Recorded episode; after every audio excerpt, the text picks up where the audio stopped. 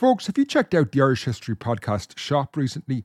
Right now, I have a sale of 30% off everything when you use the code SALE30. So go to irishhistorypodcast.ie forward slash shop and get 30% off everything when you use the discount code SALE30. Ever catch yourself eating the same flavorless dinner three days in a row? Dreaming of something better? Well, HelloFresh is your guilt free dream come true, baby. It's me, Keke Palmer. Let's wake up those taste buds with hot, juicy pecan crusted chicken or garlic butter shrimp scampi. Mm. Hello Fresh. Stop dreaming of all the delicious possibilities and dig in at HelloFresh.com. Let's get this dinner party started. Hey there, it's Michele Norris. I'm host of a podcast called Your Mama's Kitchen. When I travel, I'm usually looking for a way to find a taste of home when I'm not at home. And one of the things I love to do when I am at home is entertain. And Airbnb allows me to do that. When I was in California recently, I rented a house that had a great kitchen. And when we were sitting around the table, we we're all thinking, we're in someone else's house. Someone could be in all of our homes as well. If you have a home, but you're not always at home, you have an Airbnb. Your home might be worth more than you think. Find out how much at airbnb.com/slash host. Folks, this is just a quick update on my next live show, which is on in Grady's Yard, Waterford, on July the 13th. I'm teaming up with another Irish podcast, Snugcast, and it's going to be a great night. The format will be totally different from these episodes. It's going to be a much more relaxed, informal structure where I'll definitely be going off script. Myself and DJ and Endone from Snugcast will be looking at the history of drinking in Ireland, from medieval taverns through to more contemporary issues such as attempts at prohibition, as well as looking at why Irish people have a somewhat problematic relationship with booze and where and if it all went wrong. It's called On the Lash From Medieval Boozers to Prohibition Drinking Culture in Ireland. Hopefully, I'll see you there. Tickets are free, but they are limited. Over half are gone already. You can get yours at waterfordpodcast.eventbrite.ie. That's waterfordpodcast.eventbrite.ie.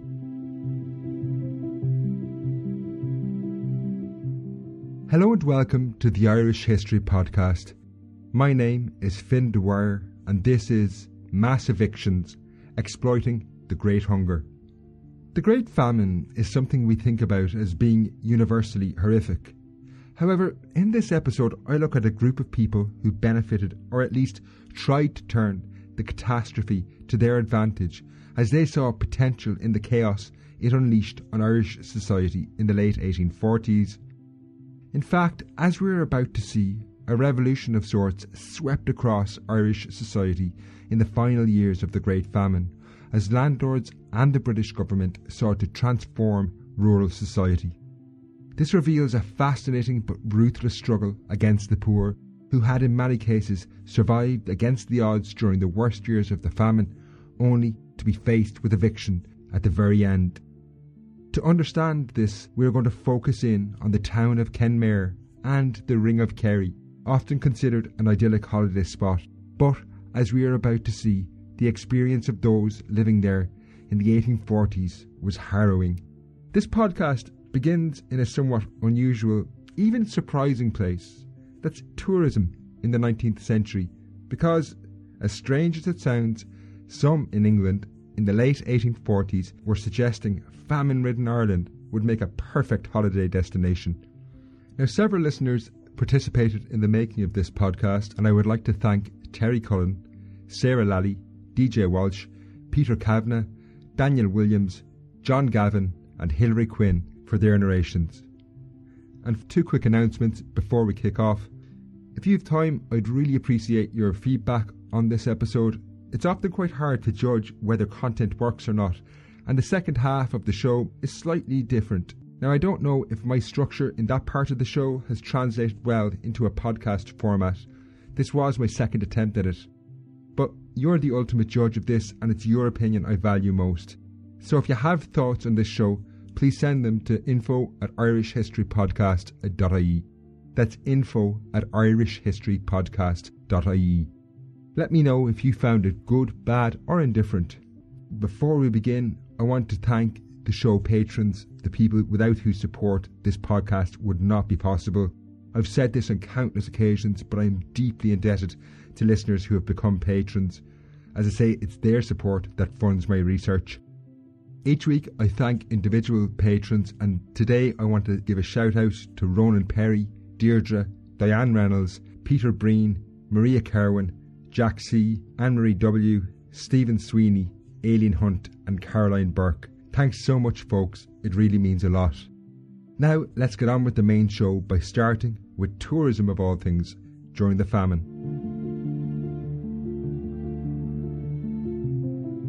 While the origins of tourism is something most of us associate with later 20th century package holidays, it has a long history and was well established in England by the 1840s.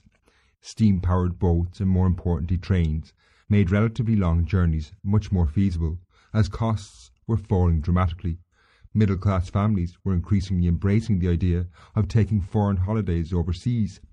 Indeed, in June 1849, the newspaper the Times of London informed its readers that a season comes in every year when Englishmen are converted into a nation of tourists. While continental Europe proved to be the most popular destination for English tourists, this began to change in 1849 after a series of revolutions had broken out across Europe the previous year. Known as the springtime of the peoples, these revolts had left many regions volatile.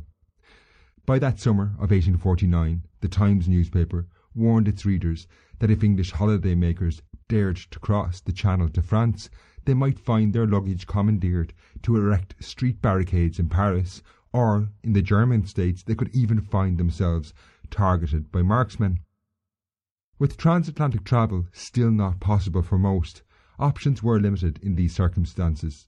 The well worn paths of the Scottish Highlands, Wales, and the more picturesque counties of England were, the Times noted, in a somewhat disparaging tone, more or less visited by all wanderers. The newspaper concluded that Ireland, in this context, was the best option for English tourists.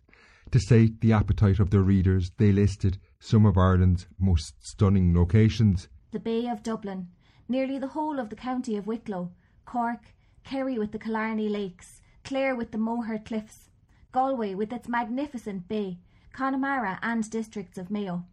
However, while such destinations were stunning, it was difficult to ignore the fact that the island was enduring what would prove to be one of the worst recorded famines in history.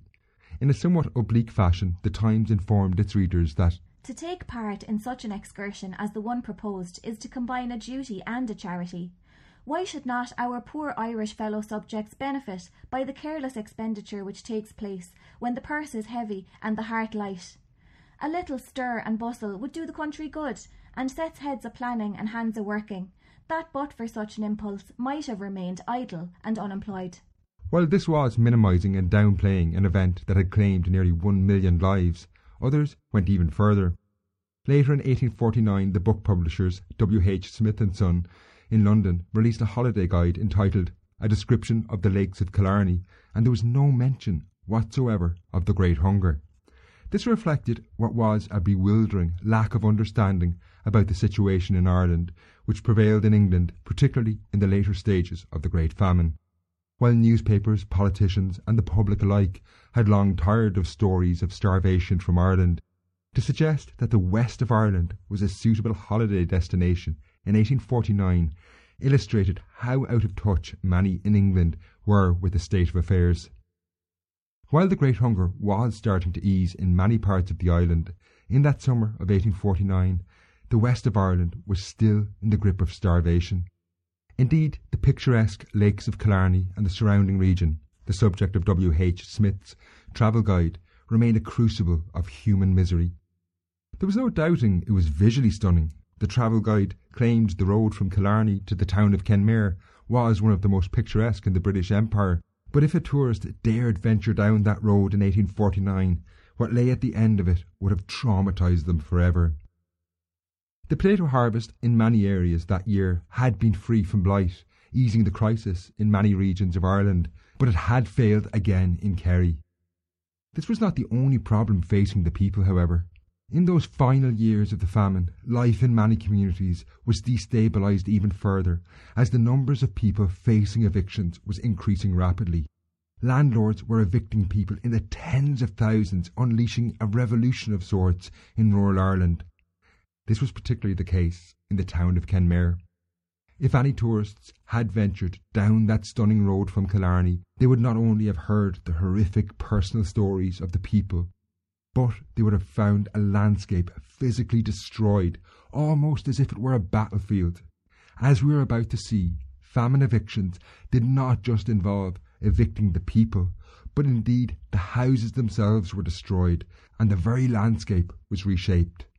All that remained of many villages was a pile of stones, its people gone to workhouses, America, or the grave. But we're getting ahead of ourselves here. To understand this, first we need to visit Kenmare.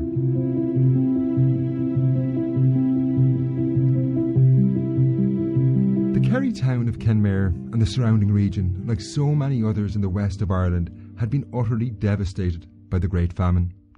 In 1852, the sociologist Harriet Martineau visited the town and found an appalling situation.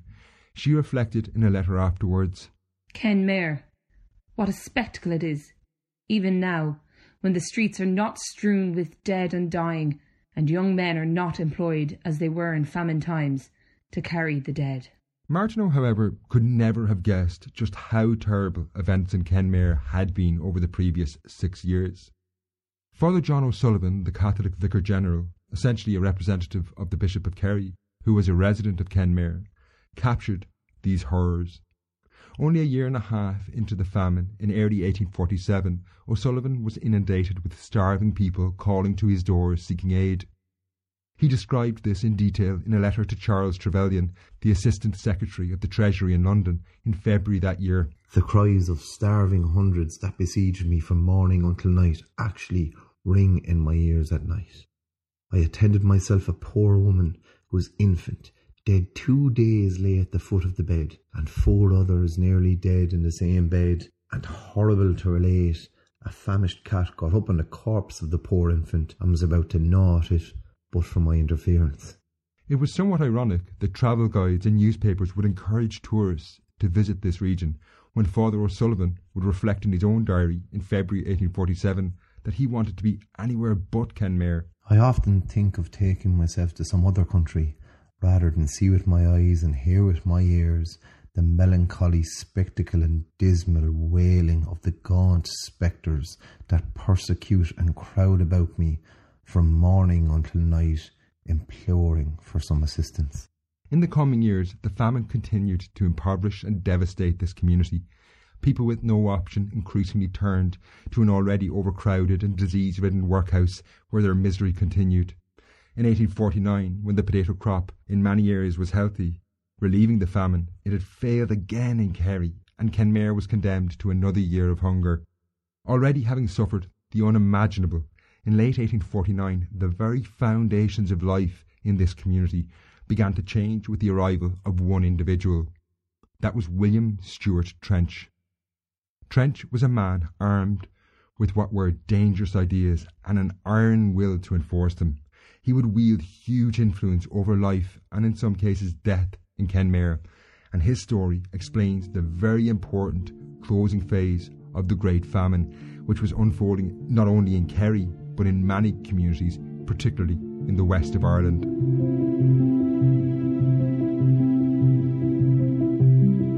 William Steuart Trench had started life in relative obscurity. The youngest of 15 surviving children, his youth was overshadowed by a tragedy. Although he had actually been baptized Richard, his name was changed to William in memory of a younger sibling of that name who had died as an infant. The son of a wealthy clergyman, he was educated in Trinity College, Dublin. However, with seven older brothers, he could not hope to inherit much, and William had to forge his own path in life to a certain extent. On completing his education, he took an interest in land management, and by the 1840s he was working as a professional land agent, essentially the figure who managed landlords' estates. This position of land agent, which would bring William Steuart Trench to Kenmare, left him with a wide range of responsibilities that could vary from landlord to landlord. While the basics included the collection of rent, William was a fervent believer that Irish agriculture needed to change drastically, and as a land agent he tried, where possible, to carry out these changes. This involved measures such as increasing farm size and, where possible, switching from growing crops to raising cattle herds, which were less labour intensive and more profitable. Now, this was deeply controversial as both measures involved large scale evictions of existing tenants to make way for bigger farms.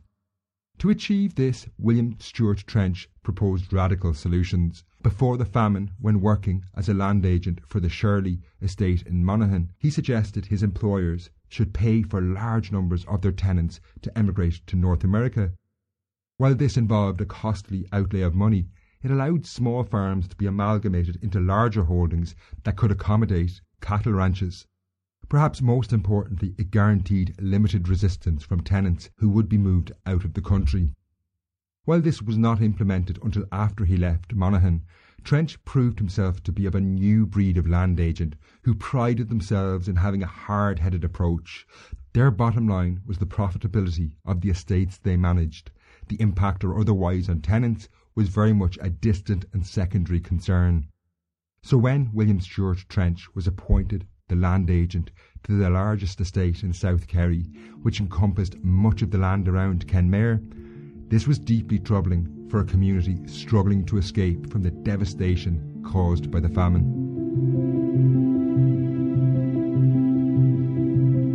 In late 1849, Trench took up a new and challenging position when he was appointed agent for one of Ireland's better known landlords, Henry Petty Fitzmaurice, the fourth Marquess of Lansdowne, a well known politician in the ruling Liberal government. However, despite owning some 96,000 acres of land in Kerry, Fitzmaurice was something of a stranger in Ireland. Born in England, he spent most of his life focused on his political career. The running of his estates in Kerry, which were centred around the town of Kenmare, had always been left in the hands of a land agent.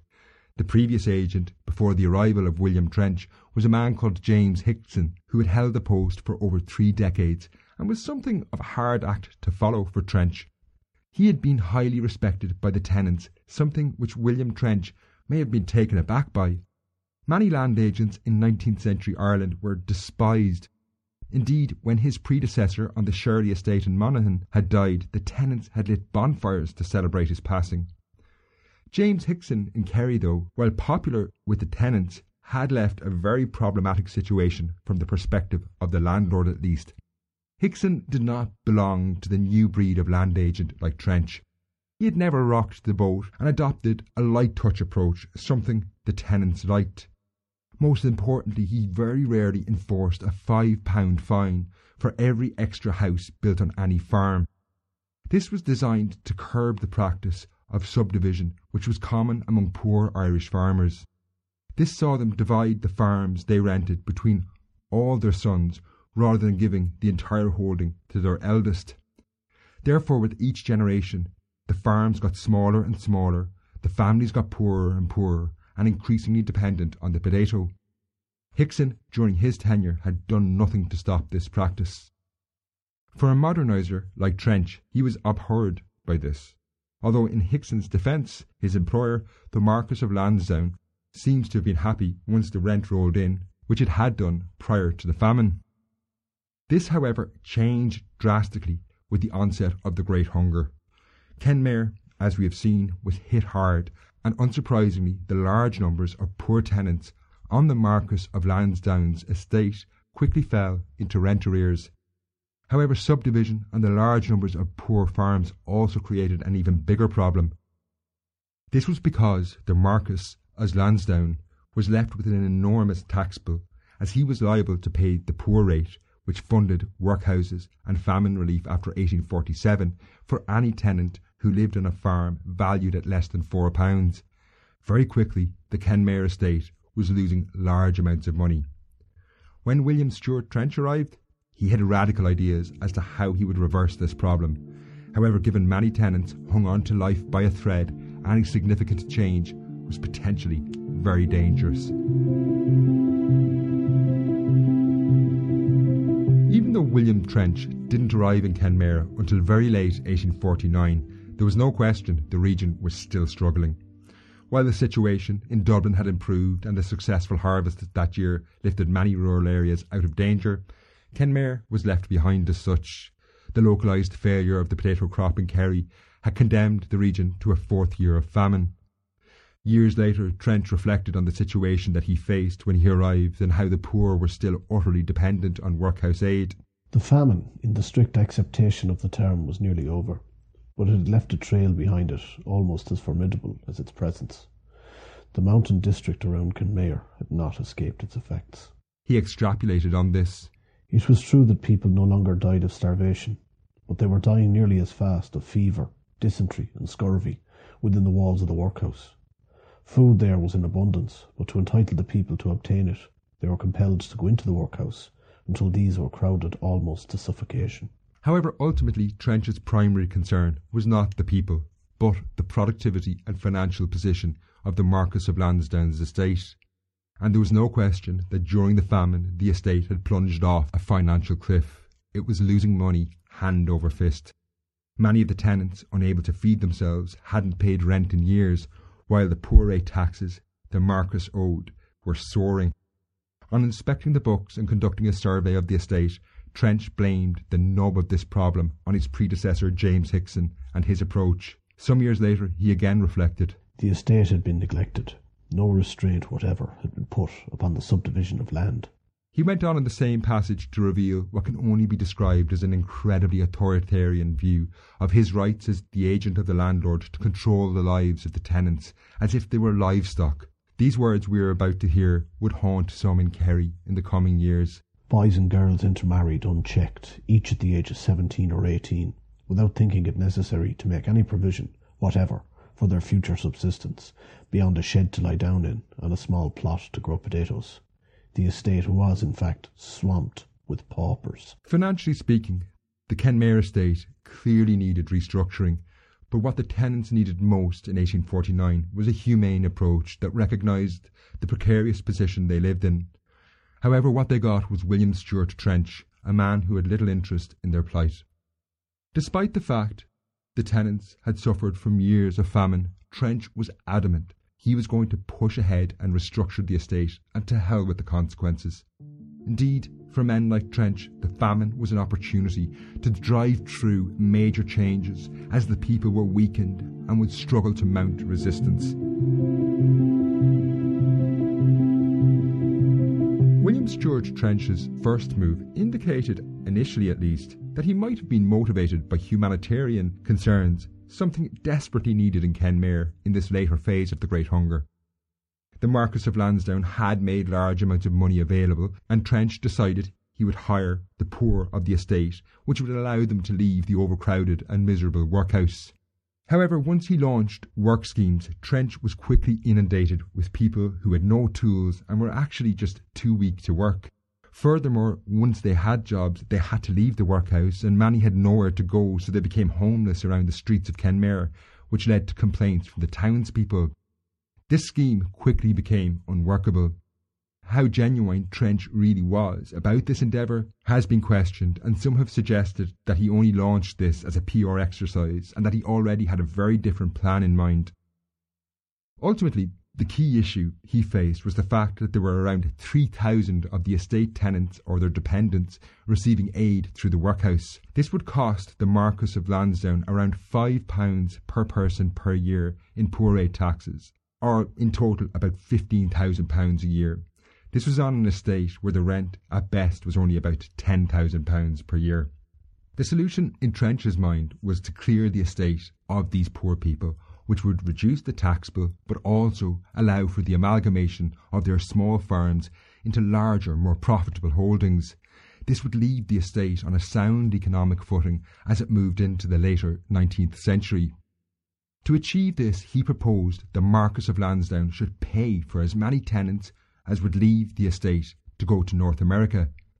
Now, Trench couldn't do this of his own volition. This cost a lot of money, so he needed the permission and agreement of his employer.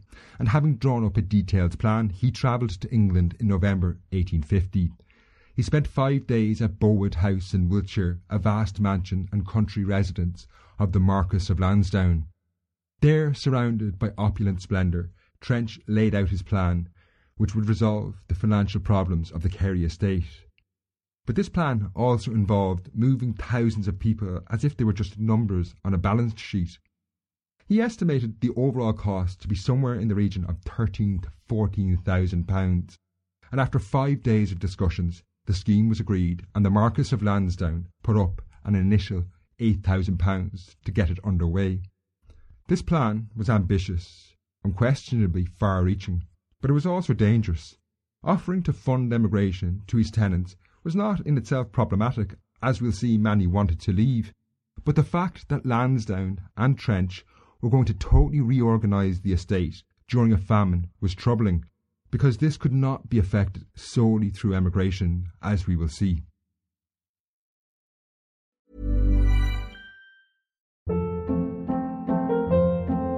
Hold up. What was that? Boring. No flavor. That was as bad as those leftovers you ate all week. Keke Palmer here, and it's time to say hello to something fresh and guilt-free. Hello Fresh. Jazz up dinner with pecan-crusted chicken or garlic butter shrimp scampi. Now that's music to my mouth. Hello Fresh. Let's get this dinner party started. Discover all the delicious possibilities at hellofresh.com.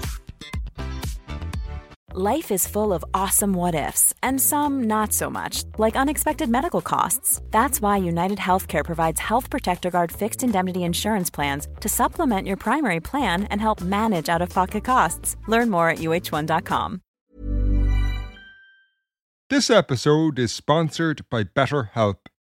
Recently, I had a minor argument with a close friend that brought up things from my past that I really needed to get off my chest. I think we've all been there. Now, I found therapy a really great way to work through these issues. For me, I really like online therapy, and BetterHelp is a really great online service that allows you to make space for therapy no matter how busy you are. BetterHelp is convenient, affordable, and gives you the support you need, but also works around your schedule. It's really easy to get up and running with a therapist on BetterHelp. You just fill out a brief questionnaire to get matched with a licensed therapist, and you can switch therapists at any time for no additional charge. You can do your sessions by text, phone, or video call, whichever suits you best. It's all about flexibility, working around your schedule. At the moment, BetterHelp are offering listeners to the show 10% off their first month. Get it off your chest with BetterHelp. Visit betterhelp.com slash Irish history today to get 10% off your first month. That's betterhelp, H-E-L-P dot com slash Irish history. Only a few months after his return to Kerry, Trench launched the scheme and tenants volunteered in large numbers. Through the following 24 months or so, 3,500 people emigrated to the USA. Eventually, a total of 4,600 people were shipped to North America under Trench's scheme at a cost of £17,400. Judging the pros and cons of this scheme is very difficult. The subject divided contemporaries. Many railed against Trench and the Marquess of Lansdowne, then a member of the Liberal government. Claims that he was quote unquote exterminating the population were common. However, there's no doubt once the people left the estate, they would never see the communities they had grown up in again.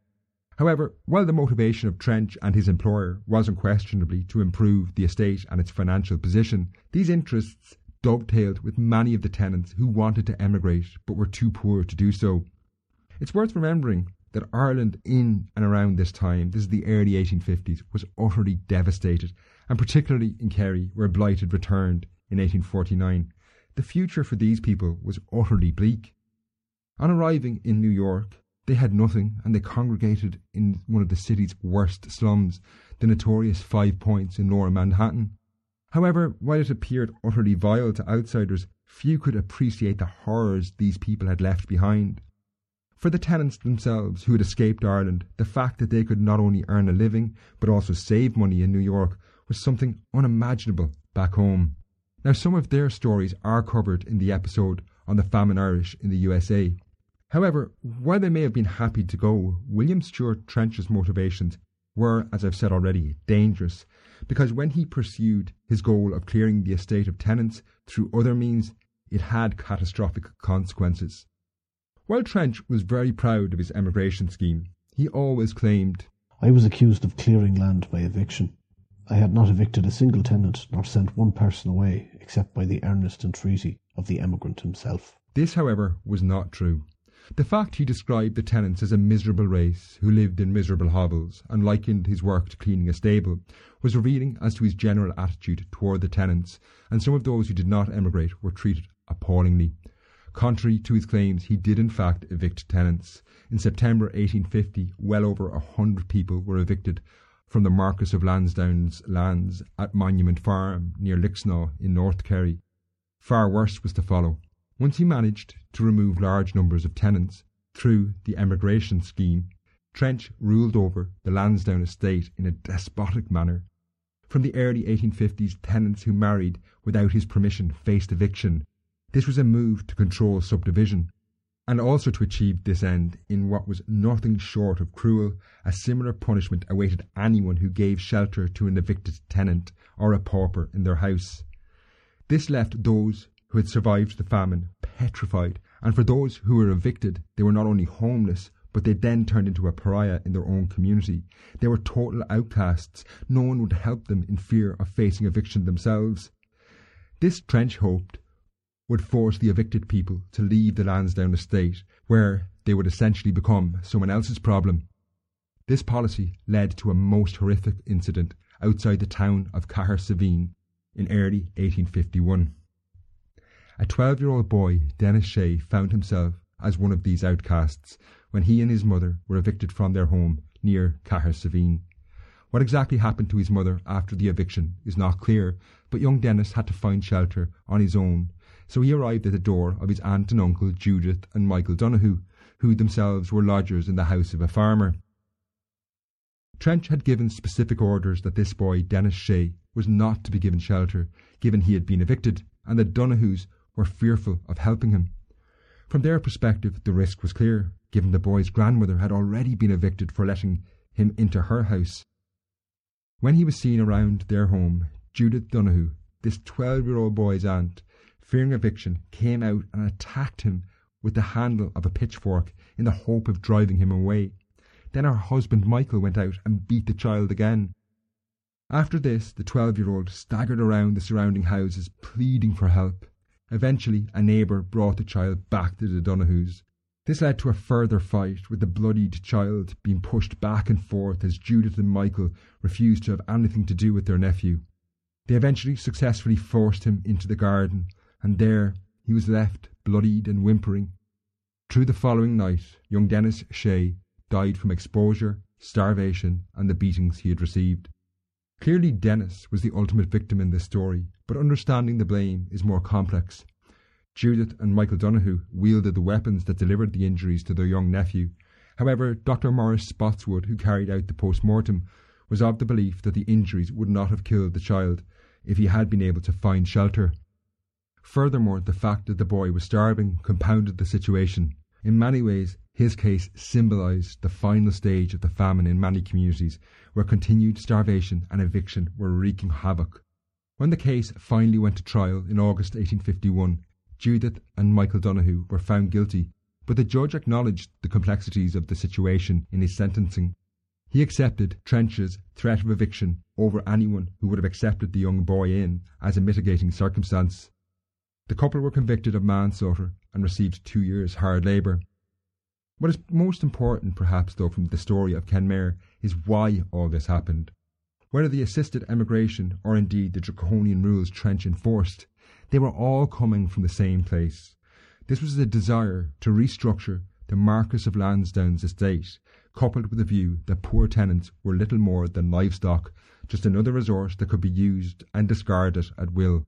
This was not unique to Kenmare, and indeed there were far worse landlords and land agents than William Steuart Trench, as we will see. Indeed, a revolution of sorts was underway in rural Ireland that saw communities that had survived the horrors of famine destroyed, prolonging the misery of many. The Marquess of Lansdowne was, it goes without saying, not the only landlord to restructure his estate during the Great Famine. In the episode An Eye for an Eye Evictions and Assassinations, that's part 18 of the series, we looked at evictions that had gotten underway in 1847. Indeed, in the context of some of those evictions, what happened in Kenmare on the estate of the Marquess of Lansdowne was actually orderly, even factoring in the brutality of the story of Denis Shea. It paled in comparison to the chaotic and often deadly plans enacted elsewhere. Among the most notorious assisted emigration schemes was that undertaken by Captain Denis Mahon on the Strokestown estate in Roscommon. He paid for 1,490 of his tenants to emigrate. However, what can only be described as a penny pinching approach contributed to around half of those people dying en route to Canada or in quarantine stations in the St. Lawrence River when they arrived. This was only one of several factors that would eventually lead to Mahon's death late in Black 47. In County Clare, events were arguably even more cruel. Some of the most brutal evictions of the famine had begun there in earnest in 1848 and would continue well into the 1850s. As mentioned in previous episodes, thousands of tenants were evicted, most of them from the Vandeleur estate. In total, between 1847 and 1850, somewhere in the region of 16 to 19,000 evictions took place in Clare. Further up the coast in Mayo, over 25,000 evictions took place. The Earl of Lucan, who later gained notoriety for his role in the charge of the Light Brigade in the Crimean War, evicted thousands, again destroying their houses and amalgamating their farms into cattle ranches. They were extremely traumatic and violent events. Of the hundreds, indeed thousands of evictions that took place, one incident in Meelick, County Clare, just gives you some sense of what this might have been like had we been there. In March 1850, large numbers of tenants were evicted on the Marquess of Conyngham's estate at Meelick.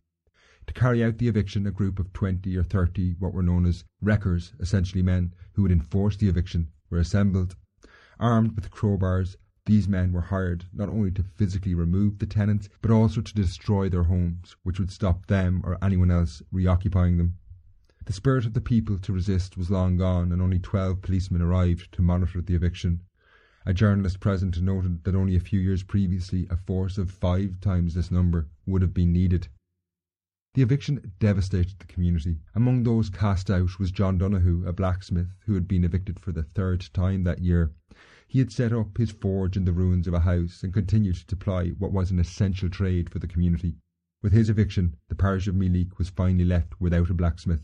However, the most tragic aspect of this eviction was the case of a woman known as the widow Larkin, who lived with her daughter and two grandchildren. The widow was dying and pleaded to be left in her house, saying she would not trouble them long, death was near. The wreckers moved in regardless. The woman was carried out and left outside her home until her neighbours made a hut from the ruins of her house. This process also saw some in the community turn on their neighbours.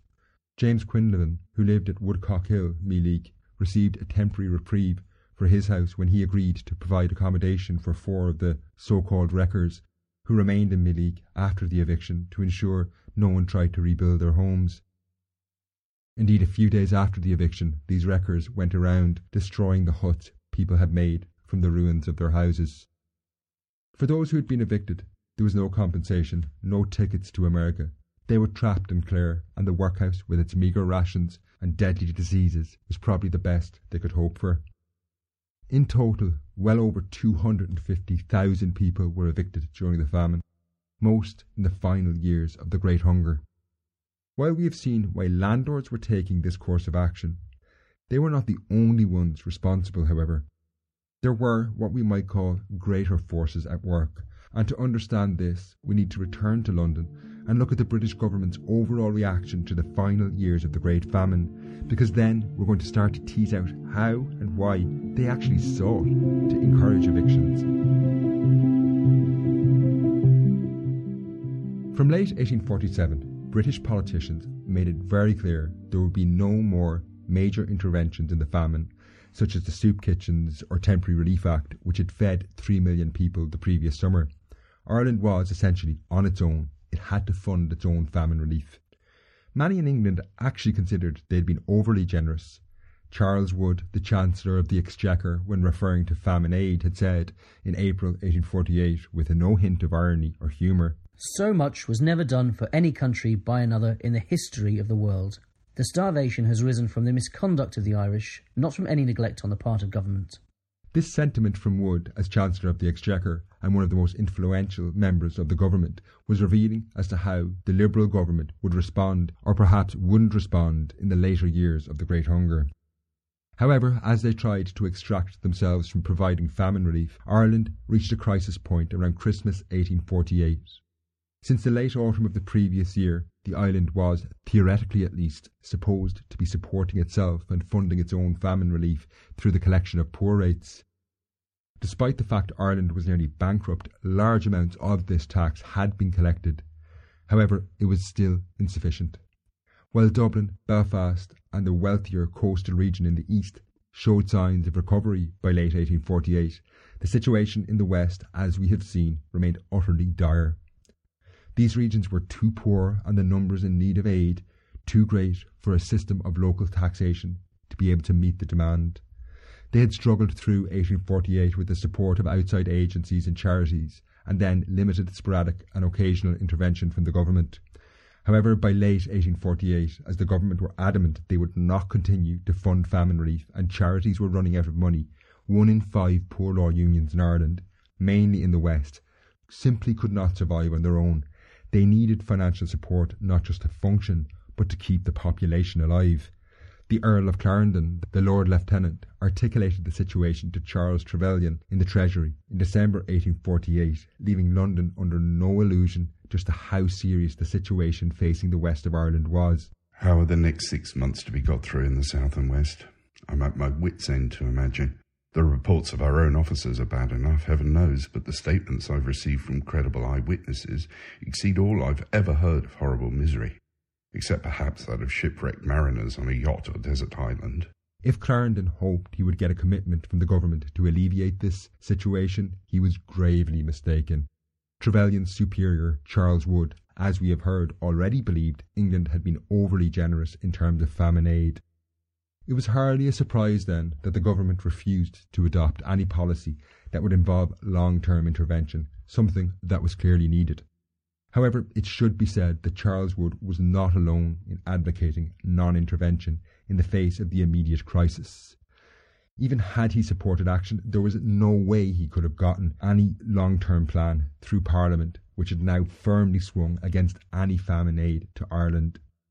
Instead, Charles Wood and the Prime Minister, Lord John Russell, agreed they would ask Parliament for a final £50,000 for Ireland.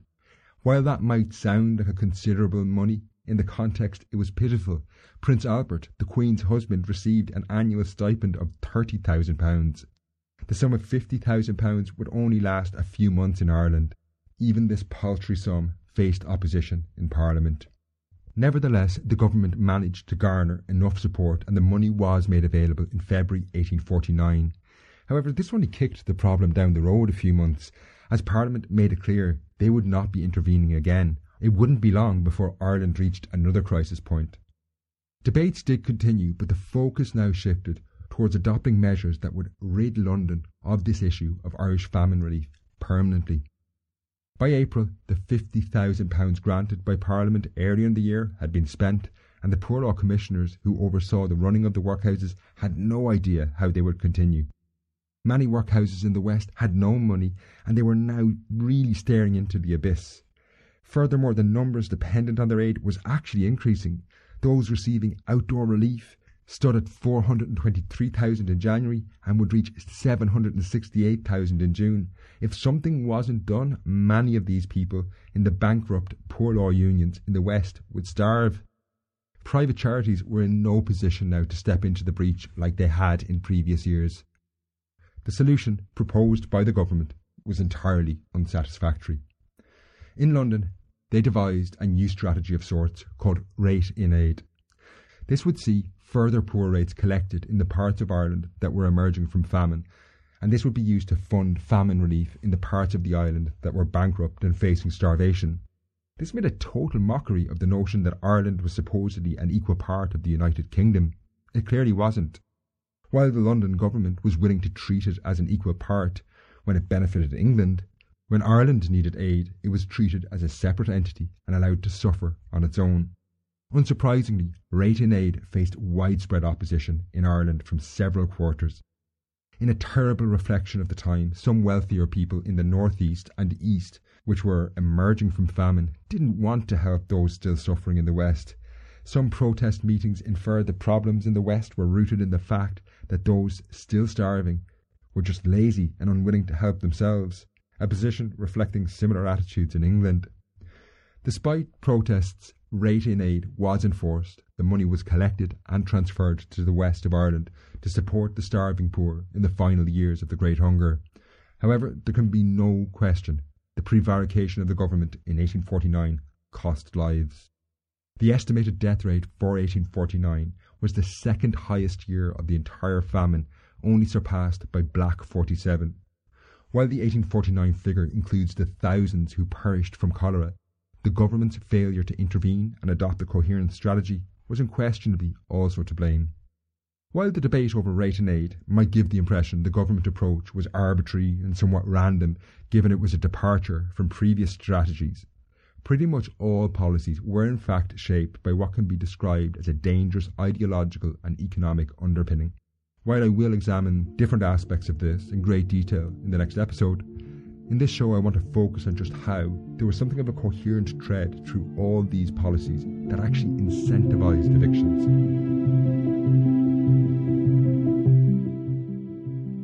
Charles Wood, as Chancellor of the Exchequer, had long been adamant spending on famine relief in Ireland would be kept to a minimum. But he also had other goals which he hoped would be fulfilled by this approach as well. He saw the famine as a great opportunity to transform Irish society and the economy, and saw the eviction of poorer tenants as part of this. In general, he supported the view of Lord Palmerston, the Foreign Secretary, who also had large estates in Ireland, who had said in March 1848 it is useless to disguise the truth that any great improvement in the social system of Ireland must be founded upon an extensive change in the present state of agrarian occupation, and that this change necessarily implies a long, continued, and systematic ejectment of smallholders and squatting cottiers. Palmerston and most senior figures in government by the later years of the famine were adamant they would use this crisis, created by the famine, to revolutionise the rural economy in Ireland. They believed in creating a situation that would incentivise the eviction of these small holders and cottiers. After the tenants were gone, they wanted farms to be amalgamated into larger, more profitable holdings. This they believed would modernise the Irish economy, and much of their reactions to the famine had this in mind. It goes without saying that this was dangerous, and the ruthlessness of some advocates of this approach was shocking. They had no regard for what happened to the poor. Benjamin Jowett, the master of Balliol College at Oxford University, later reflected on a conversation he had had during the famine with the highly influential theorist and economist Nassau William Senior I have always felt a certain horror of political economists, since I heard one of them say that the famine in Ireland would not kill more than a million people, and that would scarcely be enough to do much good. Now, context is important here. The so called quote unquote good Nassau Senior is referring to is that one million deaths was not enough to allow the necessary restructuring of rural Irish society. Nevertheless, the attempt to achieve this restructuring was seen in policies such as the Quarter Acre Clause, which forced tenants off the land. You might remember this made the test of destitution to enter workhouses a quarter acre of land, meaning if they wanted to receive famine aid, pretty much all farmers had to give up their farms first. The main legislation of that year, however, was something called the Poor Law Extension Act, and this also had the goal of incentivising evictions in mind. This act had lumped all famine relief onto the poor law system, a move which essentially made the poor tenants, as we saw in the case of the Marquess of Lansdowne, a liability, which naturally made landlords want to evict them. Other policies also served to nudge this process along. For example, the Corn Laws, which had maintained corn at an artificially high price, had been repealed in early 1846. Although many in Ireland had called for this measure, in the belief that it would lower the price of food, it had an unforeseen consequence of incentivising eviction by making landlords switch from growing grains to cattle farming, which required bigger farms and less tenants. Finally, the policies of the later years of the famine which continued what essentially amounted to a policy of non intervention, served to intensify the financial crisis facing tenants and landlords, and this further incentivised eviction.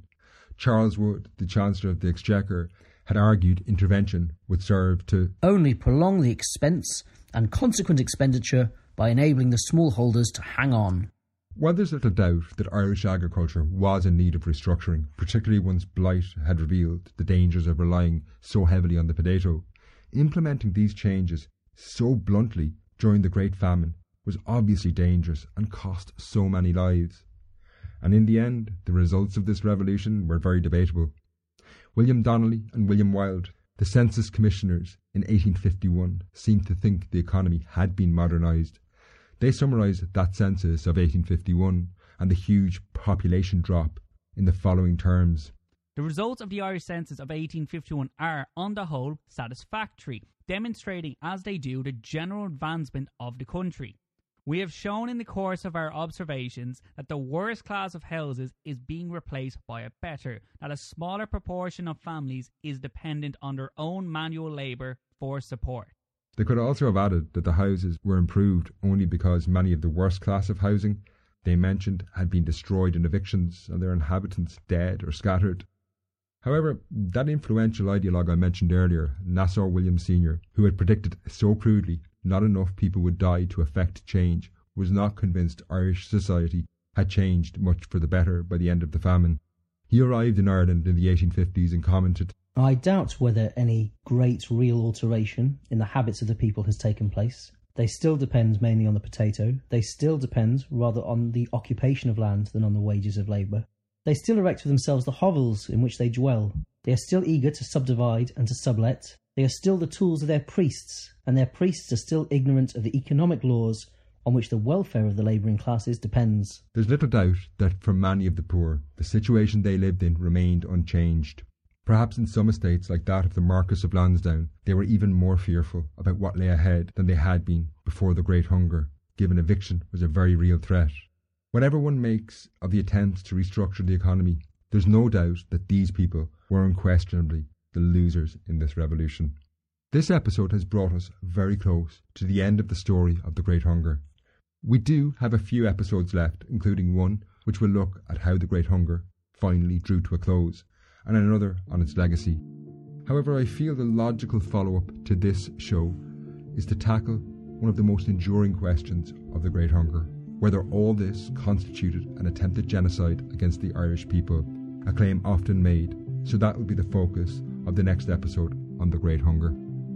This will be tricky to get right, so it might take slightly longer to make, but I do have a fascinating episode coming up in about 10 days or 2 weeks on something totally different, so you'll have that in the meantime. Until then, Slán.